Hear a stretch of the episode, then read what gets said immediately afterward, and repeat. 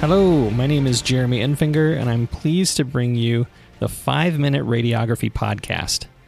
Before the first episode, I wanted to take a moment to introduce myself and tell you a little bit about what I plan to do with this show. If you don't already know me, I used to host a website called Topics in Radiography that ran for over 10 years and had all sorts of tutorials and information to help radiographers and students of radiography. Well, that site was the victim of some really nasty malware, and I spent several months after taking it offline to try to get rid of the malware, but was ultimately unsuccessful without committing to spending several thousands of dollars to have a professional take care of it. Unfortunately, a lot of great information was lost, but that's okay because I have a newfound love for podcasting. I think a lot of that information can be shared either via this podcast or on my YouTube channel, which is still live, by the way. There you'll find some of those tutorials and some of my lectures from the radiography program I teach for.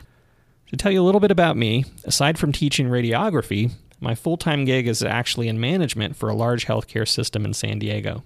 And I have about 20 years of experience as a technologist. I've done mostly diagnostic x ray, but also have experience in CT, IR, and cath lab.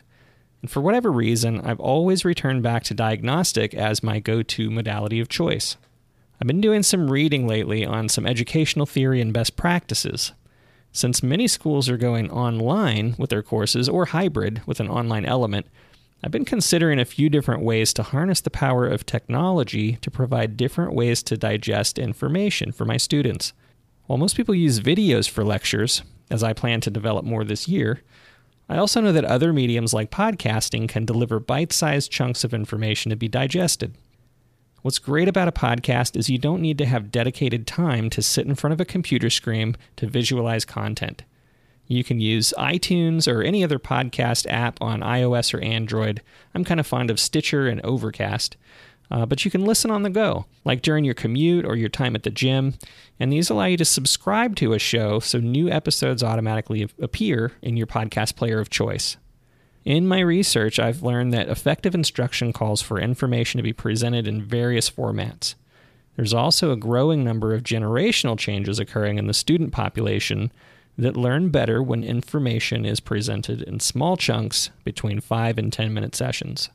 These generational changes might make for a great episode, by the way, um, but I don't mean to be controversial. The fact is, and always will be, that people will learn differently and expectations as well as tools for success will continue to change. Many episodes I have planned can apply to registered technologists and students across the country, possibly even internationally.